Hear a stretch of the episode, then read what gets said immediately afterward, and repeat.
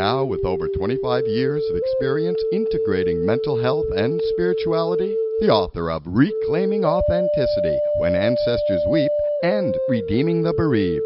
Here is Dr. James Houck.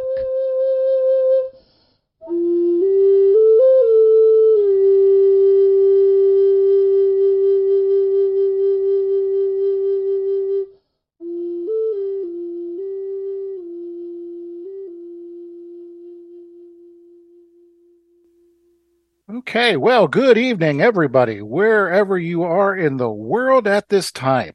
Welcome to Reclaiming Authenticity, finding one's courage to reclaim that which has always been in you. I'll have more to say about that as we go on throughout this program. I am Dr. James Houck, and if you would like more information about me, or if you would like to leave me your comments about today's or other shows, I'd like you to visit the website. It's www.bbsradio.com forward slash reclaiming authenticity. It's www.bbsradio.com forward slash reclaiming authenticity.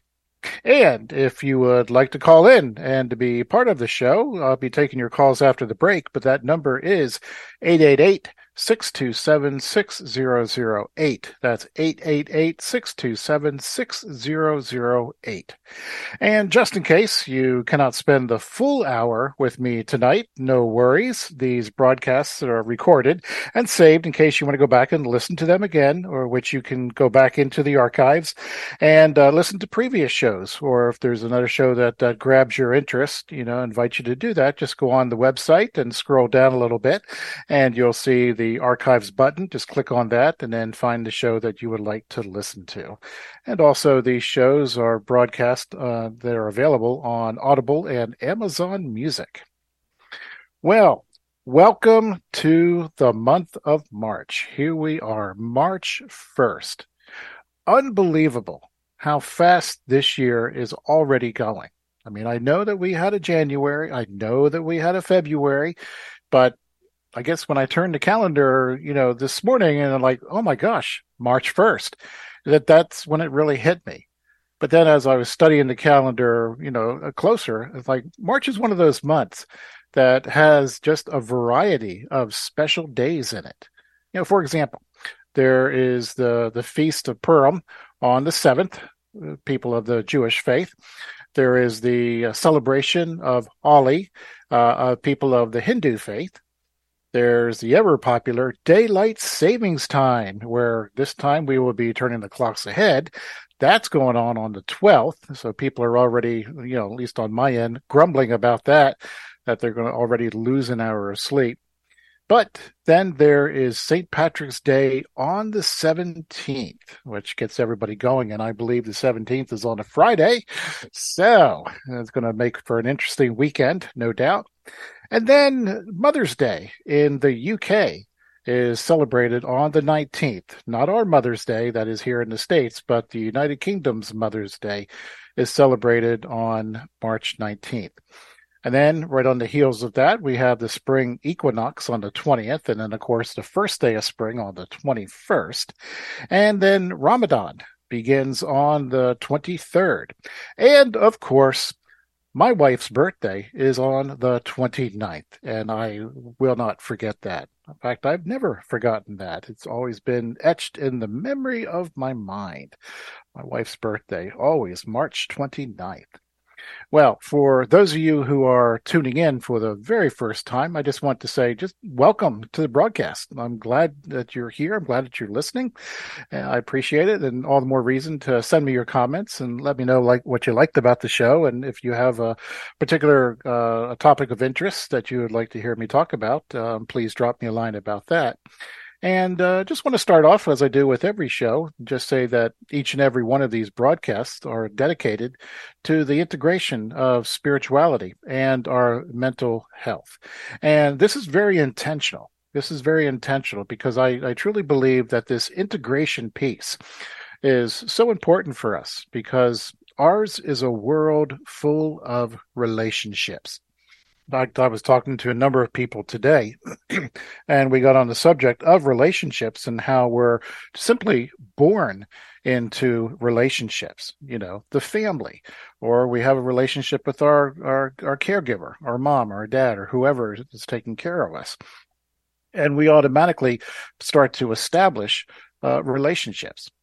Okay, and as we get older, our world tends to grow and uh, we become more invested in relationships and we kind of get a glimpse of our worldview. That's starting to form in us you know but it's all coming through relationships. And so this like i said this integration of spirituality and our mental health is uh, very very important because of relationships. Or as the english poet john donne once said no man is an island. And indeed, we are social beings who often spend our lives trying to make sense of our world by trying to find our place in the world. You know, where do we fit? With whom do we fit? Are there people of like mindedness? Are there people of like heartedness? Do we have uh, things in common with them? And what then do we do with our relationships when we find people that we don't really have anything in common with. And how do we handle the, that diversity those differences and so forth? And uh, you know by trying to find our place in the world and to make sense of the world we do this you know as we are connected to one another. And we we share this connection to one and all through every thought word and every deed I think that's something that uh, we're often not aware of, or we often don't spend a lot of time just uh, meditating on that. And and what does that mean? That we are we are so connected with all things through every thought, word, and deed, so that every thought that goes out has an effect on somebody somewhere, and every word that we speak uh, goes out and has an effect on others, and everything that we do has an effect on somebody else, as well as because we live in an echo, so to speak, every thought, every word, every deed comes out of us will return to us in some form or another. So, as social beings, you know, it's often within the context of these relationships that we experience at times, at times, tremendous pain and suffering. And these could be anything from just overt acts of betrayal or cruelty that somebody has inflicted against us, or vice versa, to simply being in the wrong place at the wrong time. And as a result, many people now carry the scars of the physical, psychological, emotional, and spiritual woundedness. And as I'm going to be talking about in this show, is basically how we go about healing from those wounds and how then do we start to tell our life stories differently. I mean, are we going to tell our life stories from a place of that woundedness in us or a place of disappointment? And depending on how long we've been carrying, you know, a brokenness around in us, we might even tell our stories, our life stories, from that deeper place of bitterness. And yet, ironically, just as we experience that kind of woundedness in relationships, it's also within the context of healthier relationships that we can find our healing. We can find our voice. We can find our authenticity. And certainly our relationships will be different. And you know today the challenge then is for us to find a courage to discover that which has always been in us. You know those gifts those graces those skills that uniqueness that we've come into the world with. Or as uh, scottish franciscan john duns scotus said haecceitas it's this thisness that you and i have. And it does take tremendous courage to reclaim who we are. And we can reclaim our voice, our uniqueness, our thisness. We can discover that there is so much more to us than what we have become so far. And this, ladies and gentlemen, is what reclaiming authenticity is all about. having then the courage to be able to reclaim those things, those things that have always been in us. And again, as I said earlier, I'll be taking your calls in the second half of the show tonight. And, and I encourage you to call into the show because I would like to get your perspective on tonight's subject. It takes more than superglue to close the wounds of disenfranchisement. Now, speaking of superglue, uh, many many years ago, maybe you've seen this commercial, but there used to be this kind of cheesy commercial used to promote the unique features and unbelievable strength of super glue, or I think back in the day it was called crazy glue. Same thing. Okay. And if you recall that particular commercial, you know, remember the construction worker who superglued his hard hat to uh, a board and then he superglued it to uh, a beam he was working on and then he just simply hung from it. And it held his weight. And very impressive to say the least now, from applying this adhesive to fixing chipped lamps and super glue, you know, its uses are numerous. I know children and teenagers out there who have used super glue to fix a broken vase or a broken handle on a favorite coffee cup or even fixing, you know, a chipped sentimental knickknack so that mom would, you know, be none the wiser. And yes, super glue is indeed a household name and it is a trusted product. So, yes, kids, teenagers, and clumsy husbands swear by it. And today, we have other adhesive products such as, you know, Gorilla Glue, that's what we use in our house, and uh, also a liquid stitch glue for sealing cuts. And of course, when in doubt, there's always duct tape. Mm-hmm. We have many products that can put back together things that have been broken or ripped apart.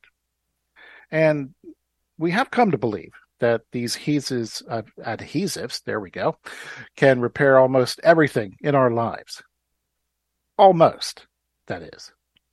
I mean, no amount of adhesive, liquid or otherwise, can heal these psychological, emotional, physical, and spiritual wounds, let alone close the wounds of seclusion, isolation, and disenfranchisement many people are forced to live as a result of their woundedness. But you know, ironically, uh, disenfranchisement not only happens to, let's say, a discredited person with an unacceptable condition or a certain socioeconomic status or an illness, but can also involve those who are close to the stigmatized individual. In other words, loved ones, friends, neighbors, acquaintances can also find themselves being disenfranchised. And again, you know I'm a lover of history, so all we have to do is go back into the annals of history and we realize how history is strewn with one example after another of this kind of behavior. In fact, I think what also occurs is, uh, for lack of a better phrase, you know, a guilt by association. Is this kind of judgment being rendered on loved ones or friends or caregivers. And it could even extend to those who offer their services as volunteers, the people who are disenfranchised.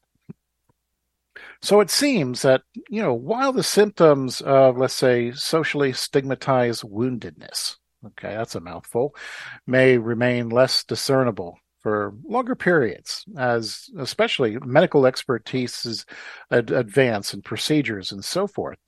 The the brush that marks a person and societies with stigma sweeps a much wider area. In other words, people living with and in stigmatized conditions are not the only ones confronting social isolation. Because again, throughout history, uh, certain diseases even carried a social stigma and have often struck fear and contempt into the hearts and lives of people all around the world. And whether it was leprosy in early biblical times or tuberculosis in ancient Greece or the bubonic plague in the Middle Ages, or the acquired immune deficiency syndrome, AIDS, in the late 20th century, and even COVID in the 21st century, societies have displayed a, a pattern of, more often than not, purposefully disenfranchising people who have contracted these diseases or find themselves in a certain condition that is so outside the so-called norm of society's comfort zone. Well, initially this reaction, you know, back down through history was justified. This isolation, this disenfranchisement was, you know, justified as necessary in order to prevent the further spread of, let's say, communicable diseases. Okay, I get that. However, many afflicted people interpreted being quarantined as society's way of displaying contempt for its sick. And as a result, many felt stigmatized by their illnesses, or they were shunned and they were alienated from fully participating in their communities as persons of value and worth you know, there's a great book out there. I don't know if you've ever heard this title or not. It was written by Erving Goffman back in 1963. And it's just simply called Stigma The Notes on the Management of Spoiled Identity. Stigma Notes on the Management of Spoiled uh, Identity. And in this book, Goffman writes that the ancient Greeks originated this term stigma which referred to bodily signs that were designed to expose something, something unusual and negative about the moral status of the person. And these signs um, were imposed by society. Often they were cut or burned into a person's body, advertising the person's condition. That is, were they a slave? Were they a criminal? Were they a traitor? Did they steal? You know, and so on and so forth. And uh, as a result of this act of branding, it signified to all that the recipient of such a brand was a blemished person, or they were ritually polluted, and they were to be avoided, especially in public places. Such markings not only spoiled a person's social identity, but also cut off that person from society and thus forcing him or her to live in isolation in a very unaccepting world. And from this aspect, this perspective, it, it, appeared as though there was no way to remove this outward sign, let alone recover from the emotional wounding from such harsh treatment. Yet this wasn't always the case. But let's bring it into contemporary life, shall we? Today.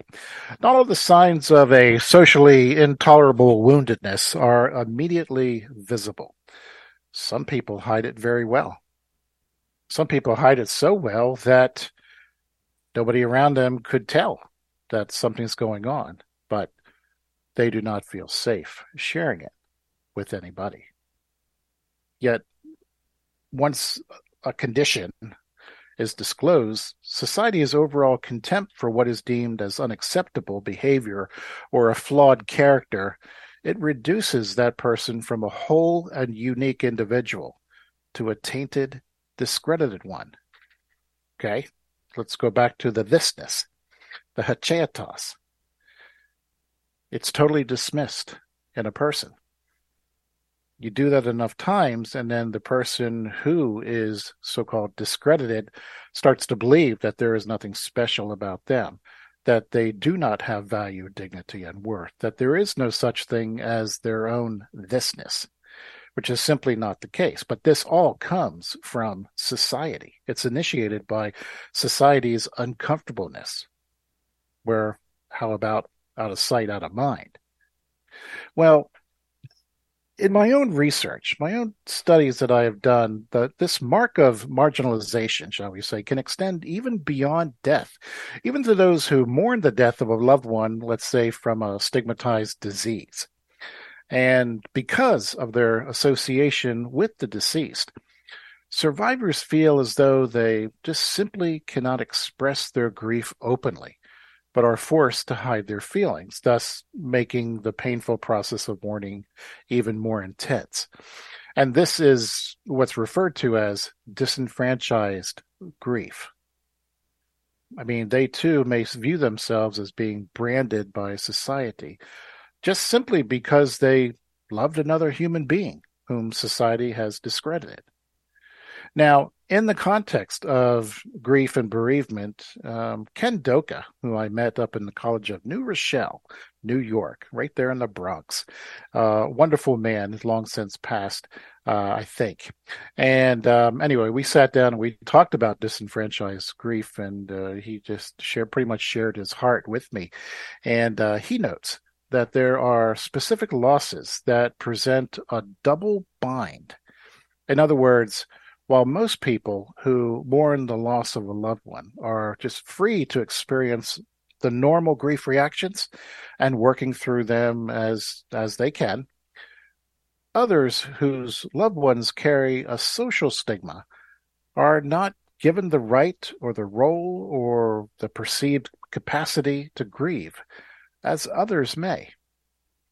And added to this, these mourners are usually given little or no social or religious support to help facilitate their grief. And this is the double bind. They experience loss and grief just like everybody else, but they're not allowed to express it.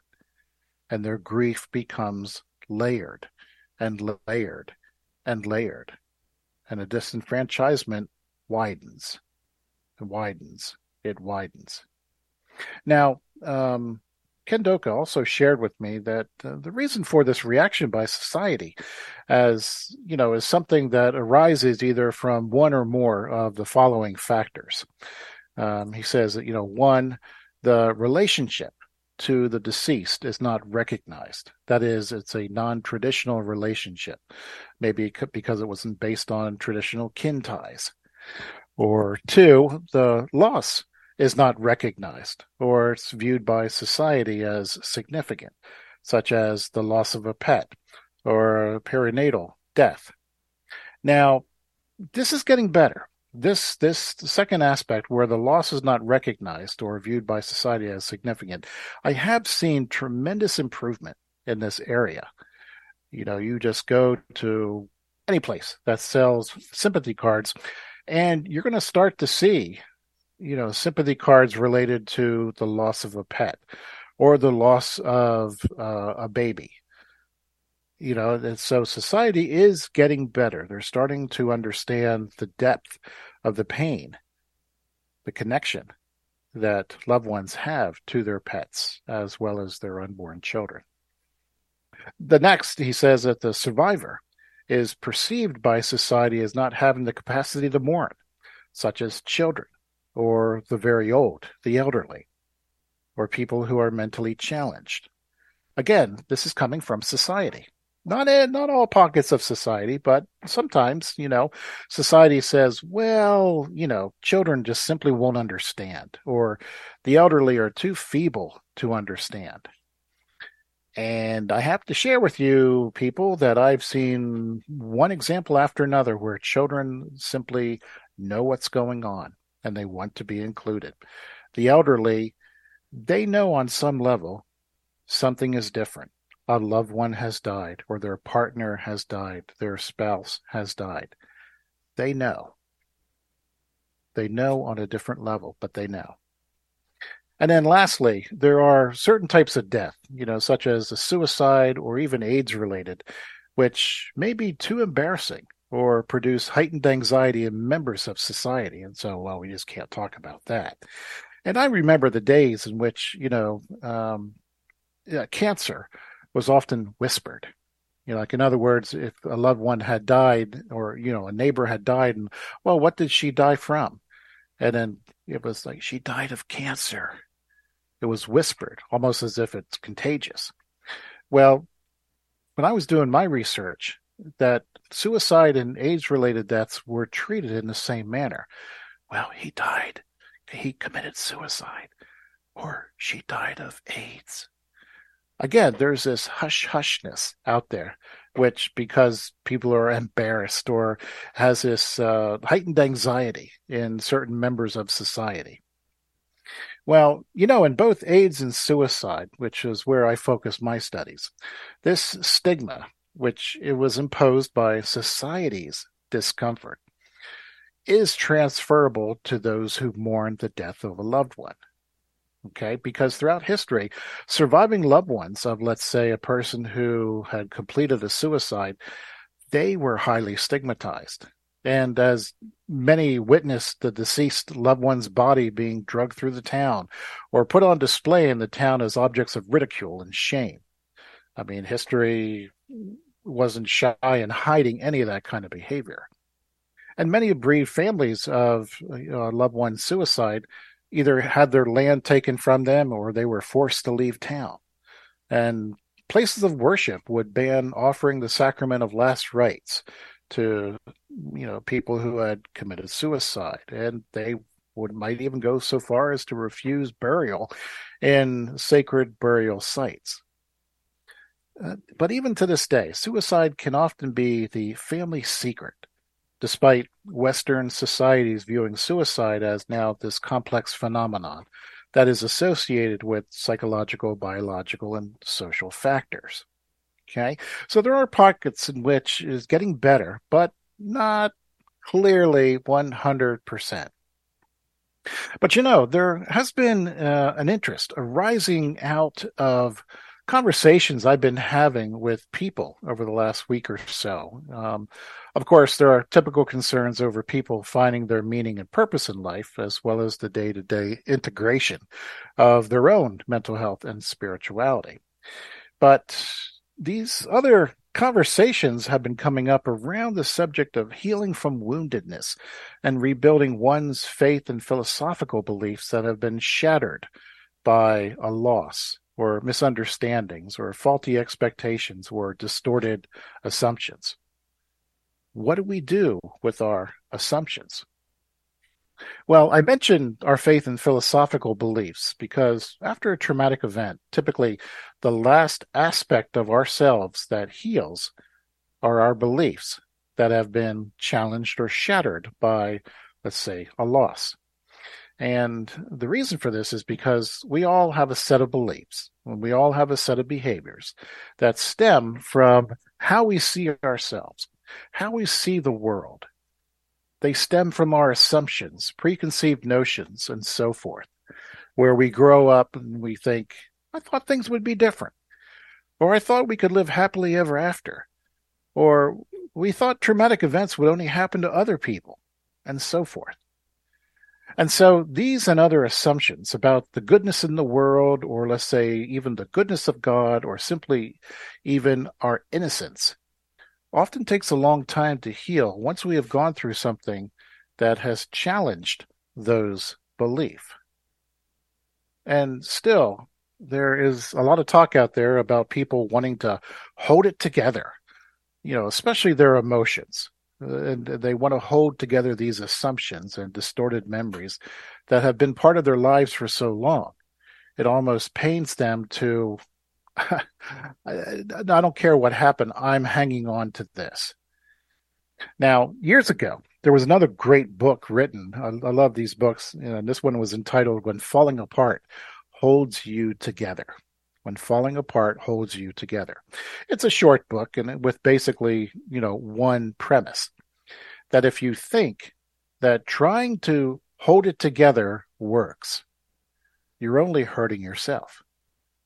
The point being that if you allow yourself to fall apart, that is, let out your grief, let out your emotional pain, your psychological vulnerability, that you allow yourself to cry those tears and so forth, you will be better off and you will find more effective ways to heal. And trust me, your physical body will thank you. Now, it's not that we were told lies growing up but rather I think the struggle in most people come from uh, you know we try to fit our experiences with our beliefs and traditions, etc. We try to fit them together into a nice, neat little package. And many times life simply doesn't work like that. In fact, when we seek to integrate our assumptions and beliefs and experiences, etc., sometimes we have to let go of those things which no longer serve us in order to take on something better something more life giving. And that's where our assumptions come in. maybe we have to rethink things. Maybe we have to dig a little bit deeper for the truth. Maybe we have to ask ourselves some very tough questions. Maybe we have to make significant changes in our lives and so forth. But you know, there are times when we go through horrific experiences, such as being in the wrong place at the wrong time, and um, we struggle. Let's say by making the same mistakes, or we struggle with the bad habits, and, and you know, and so forth. Then that we've never properly dealt with and we've healed from, or maybe even we struggle to make sense out of our issues that have been handed down to us through our family line. Nevertheless, these issues and the pain that they entail often keep us from living the life that we want to live, as well as, you know, keeping the very best of ourselves from coming out.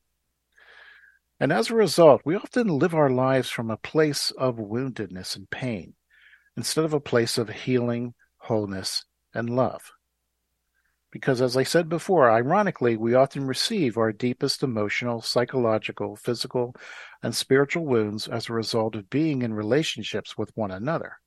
And whether or not the wounding was intentional or accidental, it is what we do afterwards, once we have been wounded, or that we have wounded another person, that will either reinforce those wounds or find a way to be healed and freed from those burdens.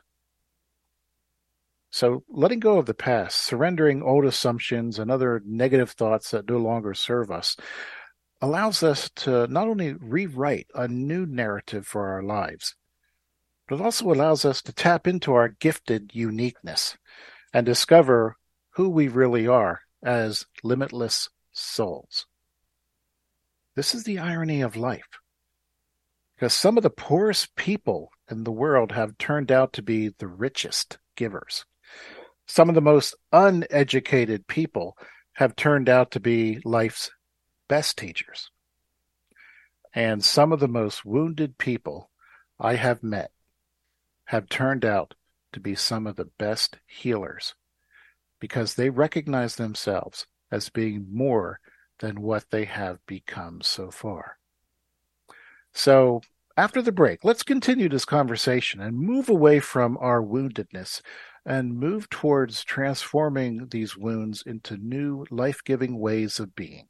So, again, if you would like to call in and be part of the discussion, the number is 888 627 6008. That's 888 627 6008. And I'll be taking your calls after the break. Again, you are listening to Reclaiming Authenticity and I'm your host, Dr. James Houck. Be back with you in one minute.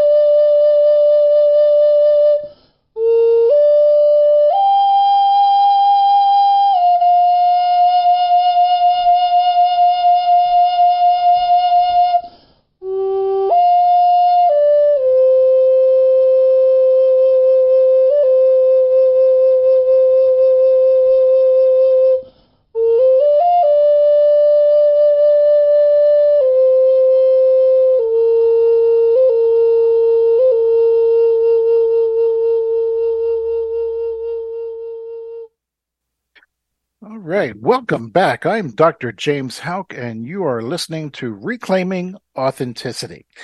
Now, before the break, I was talking about the subject of healing from woundedness and rebuilding our faith and philosophical beliefs that have been shattered or challenged by losses, misunderstandings, faulty expectations, and distorted assumptions. And I mention our faith and philosophical beliefs because after a traumatic event, Typically, the last part of ourselves that heals are our beliefs that have been shattered by such losses. And the reason for this is because we all have a set of beliefs that we've grown up with, or certain behaviors that stem from our assumptions and preconceived notions and, and so forth. And we grow up with certain expectations that we thought the things would be a little bit different for us, or we thought we could live happily ever after, after hearing those, uh, you know, those nursery tales read to us or we thought traumatic events just happen to other people, you know, the people that we see on the news. And and and so these and other assumptions about the goodness in the world or the goodness of God or simply what's happening to our innocence often take a long time to heal once we've gone through something that has challenged those belief. And part of letting go of the past, surrendering those old assumptions and other negative thoughts that no longer serve us. As I said, this allows us to not only rewrite a new narrative for our lives, but it also allows us to tap into our gifted uniqueness and discover who we really are as limitless souls. And you know, echoing this uh, sentiment, one of my teachers, uh, Joseph Rael, in a recently published work entitled Becoming Medicine Pathways of Initiation into Living Spiritually, he writes The way you become a medicine person is that you practice who you are because you are already medicine. Nobody gives it to you, you are already it. What a gift to yourself and the world when you realize you are already medicine for others. We just have to then work on clearing out everything that gets in the way of that medicine in terms of our own unresolved emotional, psychological, physical, and spiritual woundedness. Imagine you are already gifted. You just don't know it yet. Yet exactly who sees that potential in us? And what, why is it that we often struggle to see the potential in ourselves? Well, I'll share with you, I know exactly who sees that potential in us. And that is a teacher. Tell me I'm wrong because I'm sure all of us can count on one hand the number of teachers we've had who have made a difference in our lives. You know, whether it was the way they taught us or the passion in which they interacted to their presence. Great teachers, gurus, and leaders went beyond merely teaching facts and figures. Instead, making these, or I should say, what made these teachers, gurus, and leaders great was the way they exude this genuine wisdom that transformed into making our lives better. Whether it was in a, like a Western or an Eastern culture, effective teachers and leaders and mentors throughout history have been characterized by those who help pull out of others the very best of themselves. In fact, they help us to be healed and empowered to tell our stories differently. Great teachers have always been characterized by those who help pull out of us and others the very best of themselves. But you know, something that is being lost, or at least downplayed in our society today, is this special relationship between a teacher and a student, or let's say a master and a disciple because it is within this special relationship that is unlike any other relationship we might have with anyone else in this life. And I'm a solid believer that everything, you know, just involves an interaction that we have with other people. Everything. In other words, it all comes back to relationships again. So there is potential for wounding in relationships, and there's a potential for healing in relationships. So let's think back to the many teachers you've had in your life that made a difference in your life in one form or another. Teachers who may have abused their position and sought to control others through contained knowledge and privilege. And there may have been others who sought to empower and set others free with that knowledge.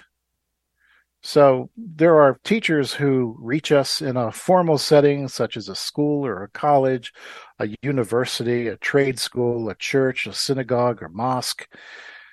And then there are teachers who may have done their very best teaching outside the classroom, so to speak. Teachers who have shown up at just the right time in our lives in which we are ready to hear and be transformed by life lessons. You know, when the student is ready, the teacher appears. I mean, let's be honest. Teachers and leaders can only take us as far as they themselves have gone in terms of their own discovery, realization, and personal growth. And there are some teachers who have taken us just so far and then they hand us off to another teacher who may take us a little bit farther, and so on and so on.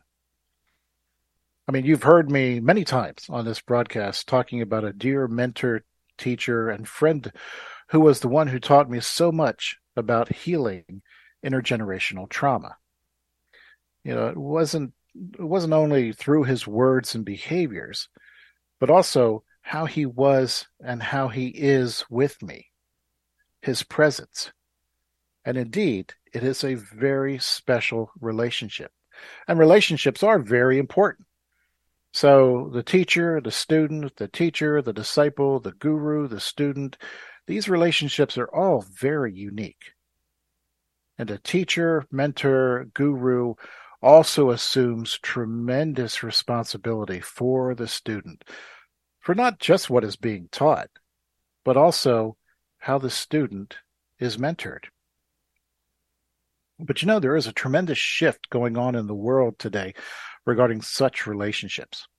You know, I, I believe the different ways in which people have been exposed to controlling, oppressive ways in the past, and how people are becoming more resistant to that kind of misuse of power. People are just simply not putting up with it anymore.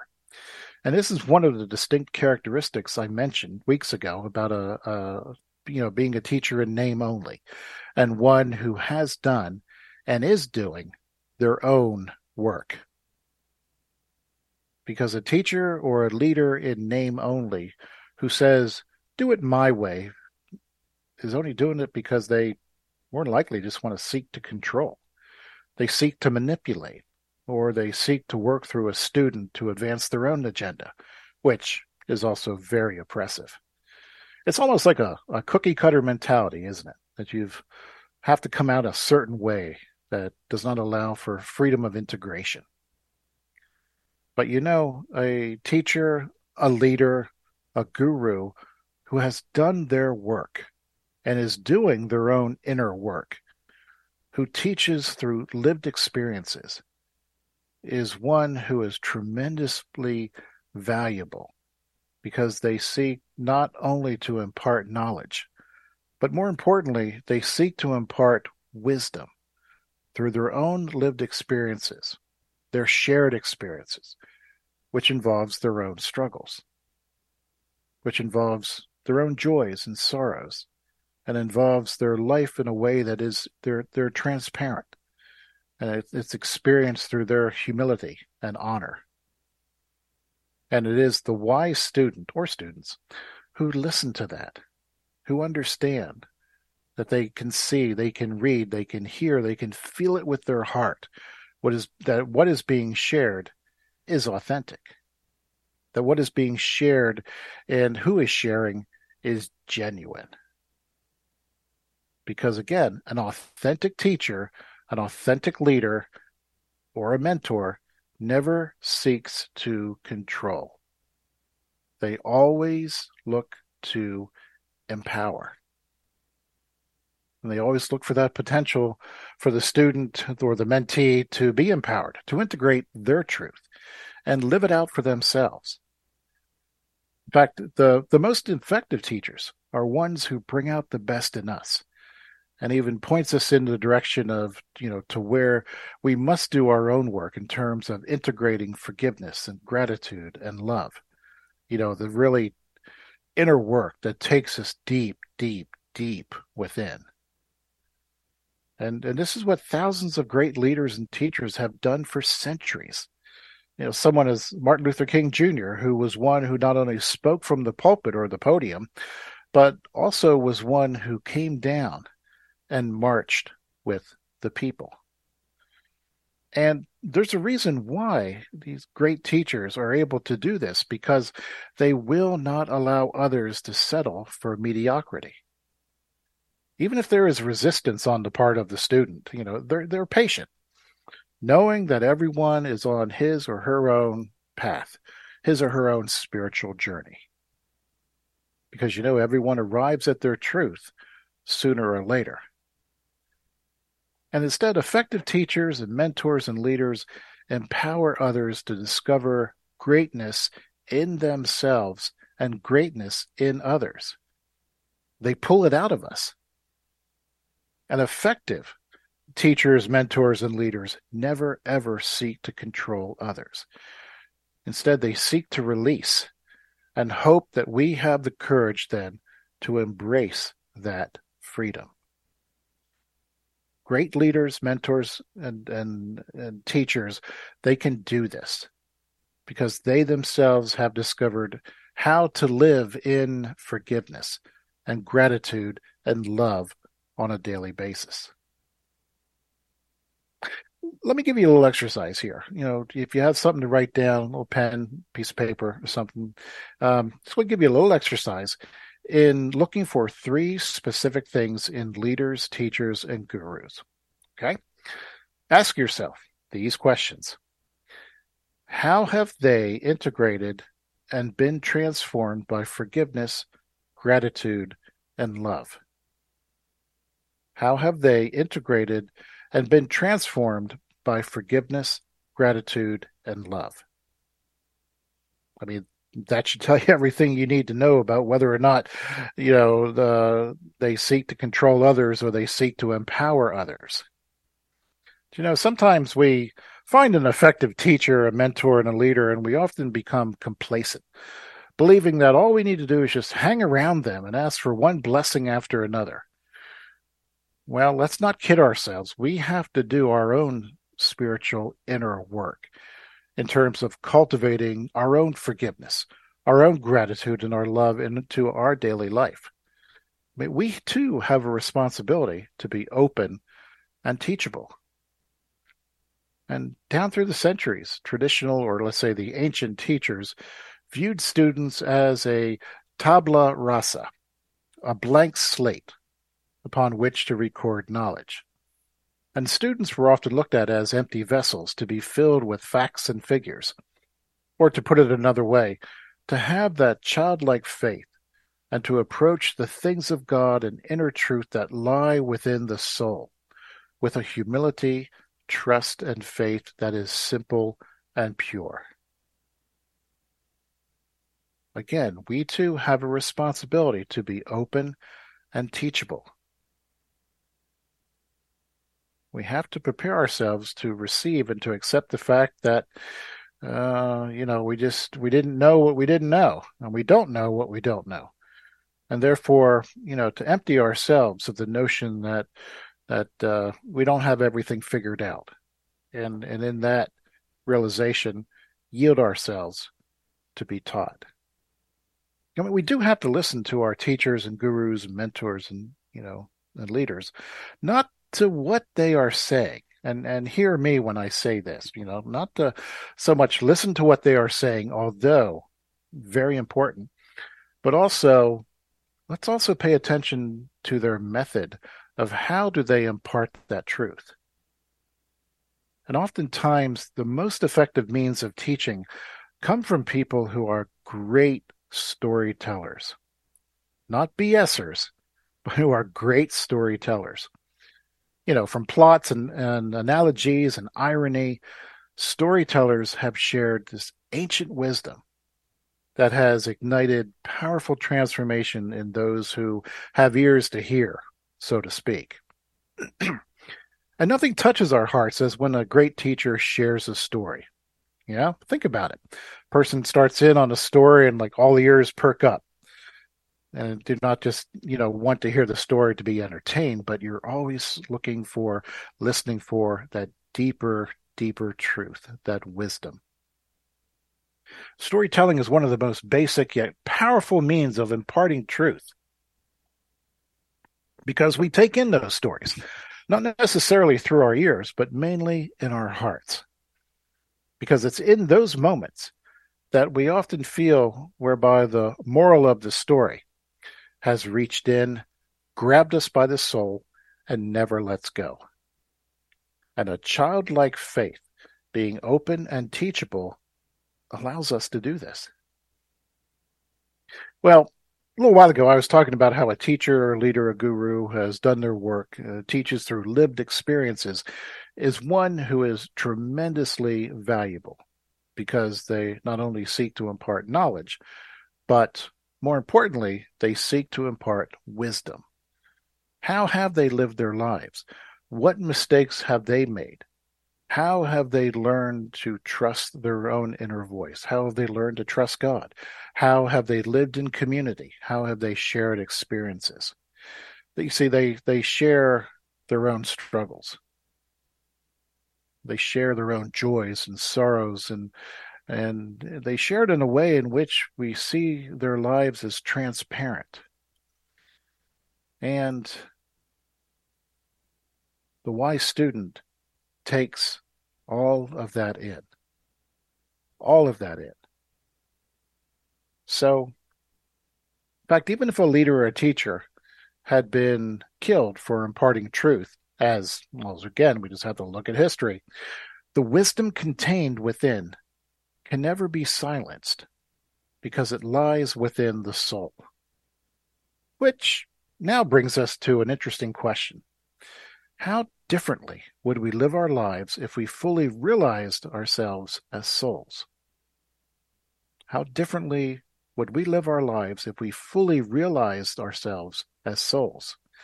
Because that is perhaps what the teacher, guru, and leader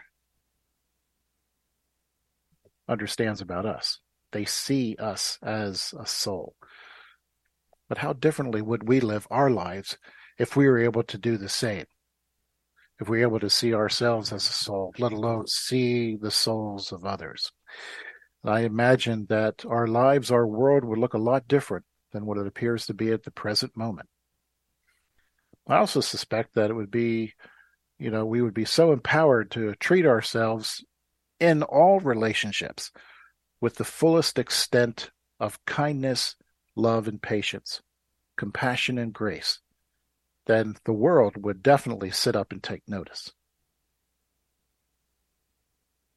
To you, it is possible that the teachers in our lives who had a tremendous impact on us saw more in us, see more in us than what we have yet to realize. I'm Dr. James Houck, and you have been listening to Reclaiming Authenticity. Thank you for spending this hour with me. Again, if you have any comments about uh, tonight's show, I invite you to visit the website. It's www.bbsradio.com forward slash reclaiming authenticity. And you'll see the section when you get on that, that web page where you can leave your comments. And I certainly do read them and I really appreciate them. So until next time, may everybody be safe. May everybody behave themselves. And may God hold all of us in the palm of God's hands. Take care. Good night.